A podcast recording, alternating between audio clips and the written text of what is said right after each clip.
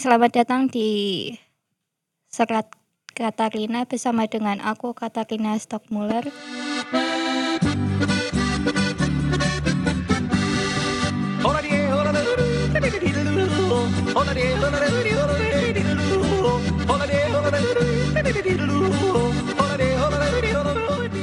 Uh, di episode Serat Katarina kali ini aku mau bahas tentang ini ya perjalananku bikin buku Ikome Osewon.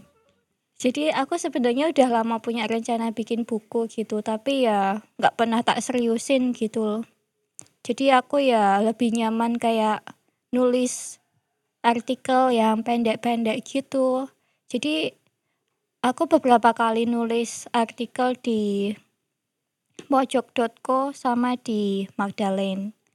Sama Ya kadang-kadang aku dulu sering nulis di blogku pribadi juga sih, tapi ya ya ya kayak gitulah isinya masih murat-marit gitulah.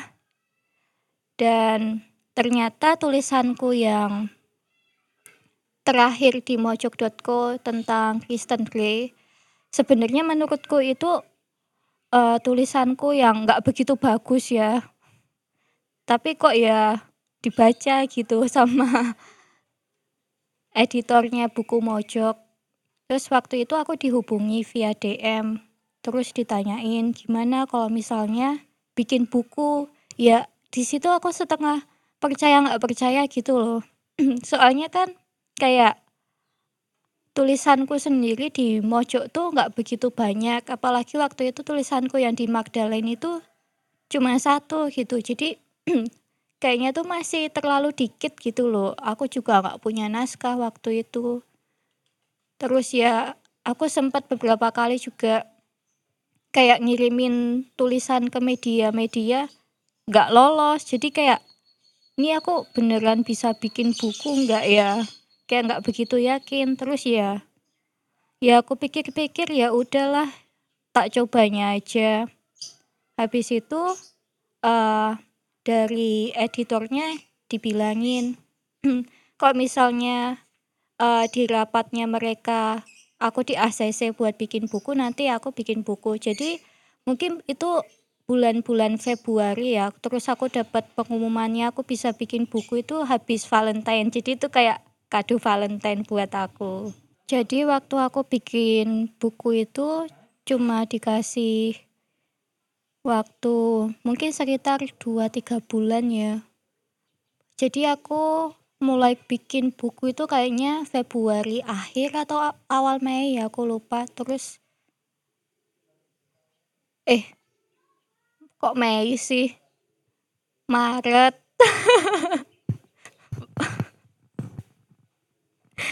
Terus habis itu uh, kayaknya tuh harus diserahkan itu bulan bulan April kayaknya itu. Terus bukuku cetak bulan Juni.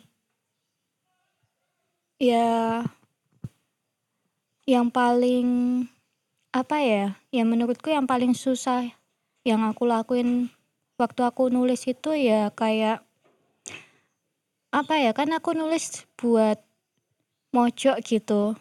Berarti kan yang aku tulis itu kan bukan sesuatu yang yang sama seperti yang aku tulis di Magdalene gitu. Kalau yang di Magdalene itu kayak ya itu sesuatu yang serius gitu. Kalau di Mojok itu kayak serius nggak serius gitu loh. Masih serius tapi masih bisa dibawa kayak yang ringan gitu.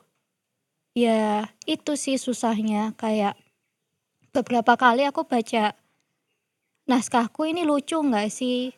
Kayak pembaca nanti bisa dapet nggak sih yang aku maksud di situ? Kadang tuh kayak jokesku sendiri tuh nggak nyampe gitu loh di kalangan temen-temenku kayak aku tuh garing kalau katanya temen-temenku. Makanya aku kayak ya kayaknya ini lucu nggak ya?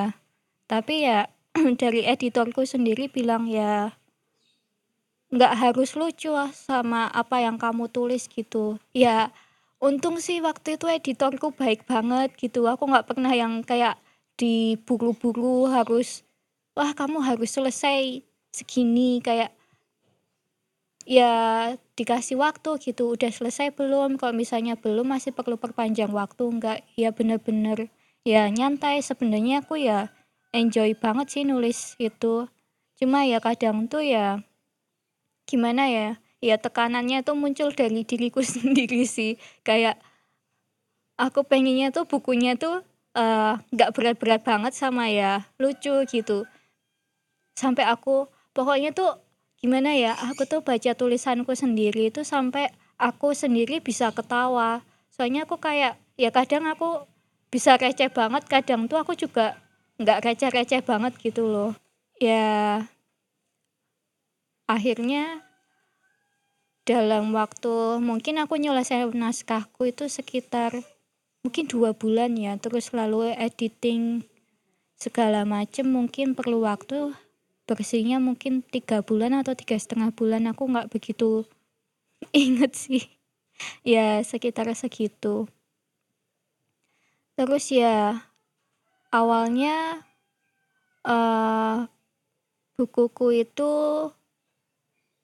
uh, pengennya dicetak itu sekitar 500 eksemplar. Habis itu aku dapat perjanjian baru bukunya dicetak sekitar 1000 eksemplar. Ya menurutku ya lumayan ya. Soalnya aku juga ini buku pertamaku gitu.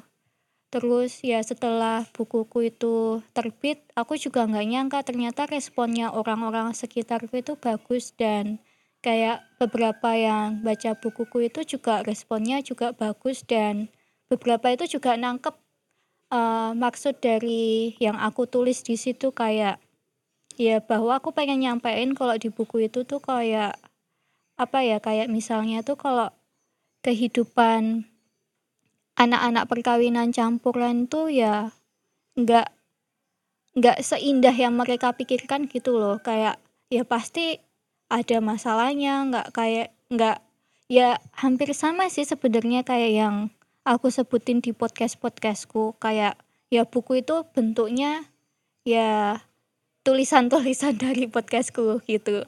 Kalau podcast itu kan isinya suaraku, kalau buku ya isinya tulisanku. Ya ya mirip-mirip gitu sih kalau kesahnya gimana kayak ya kalau kalian mau baca silahkan ya isinya tuh mirip kayak yang di podcastku cuma ya beberapa yang ada di podcast itu nggak ada di buku ya kayak saling melengkapi gitu loh.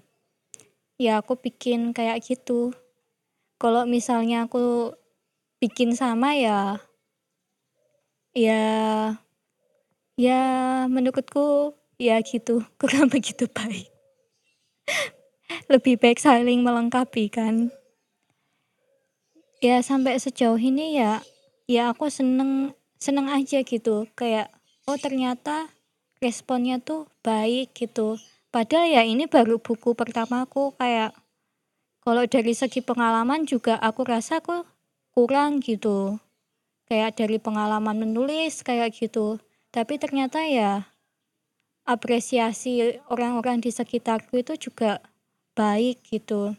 Terus aku juga nggak nyangka kayak uh, wawancaraku di podcast itu juga ternyata banyak banget yang nonton gitu. Ya aku nggak nyangka gitu loh. Padahal ya kayak di situ tuh aku tuh ngeliat wawancaraku sendiri di situ tuh kayak nggak mau tak tonton gitu loh orang kayak bapak ibuku aja baru tahu tuh akhir-akhir ini. Baru aja tadi barusan ku kasih tahu gitu. Aku pernah di interview sama Mas Putut gitu. Padahal ya sebelumnya bapak ibuku taunya ya cuma yang di tribun itu. Kayak ya aku sendiri tuh kayak jujur ya aku sendiri tuh nggak pernah ngeliat lagi kayak apa ya wawancaraku yang sebelum sebelumnya gitu. Kayak aku malu dewe gitu loh ngeliat jawaban jawabanku kadang tuh aku ngerasa jawaban jawabanku kok kayak gitu ya kayak bodoh banget kayak pekok banget. Jadi aku nggak mau lihat lihat jawabanku gitu sama dengar suaraku sendiri tuh kayak udah males gitu loh. Kayak kok ya jawabannya kok yang ini toh Soalnya tuh kayak apa yang aku pikirin sama apa yang aku jawab tuh bisa bener-bener beda gitu loh. Kayak misalnya di tempatnya Mas Putut kemarin itu juga aku jawabnya tuh kayak bener-bener sepatah dua kata gitu loh. Padahal sebenarnya aku pengen jawab banyak gitu, tapi kok ya jawabanku cuma kayak gitu kayak ya ampun seake Mas Putut kayak gitu. Tapi ya ya udah nggak apa-apa buat pengalaman, tapi ternyata responnya tuh baik ya.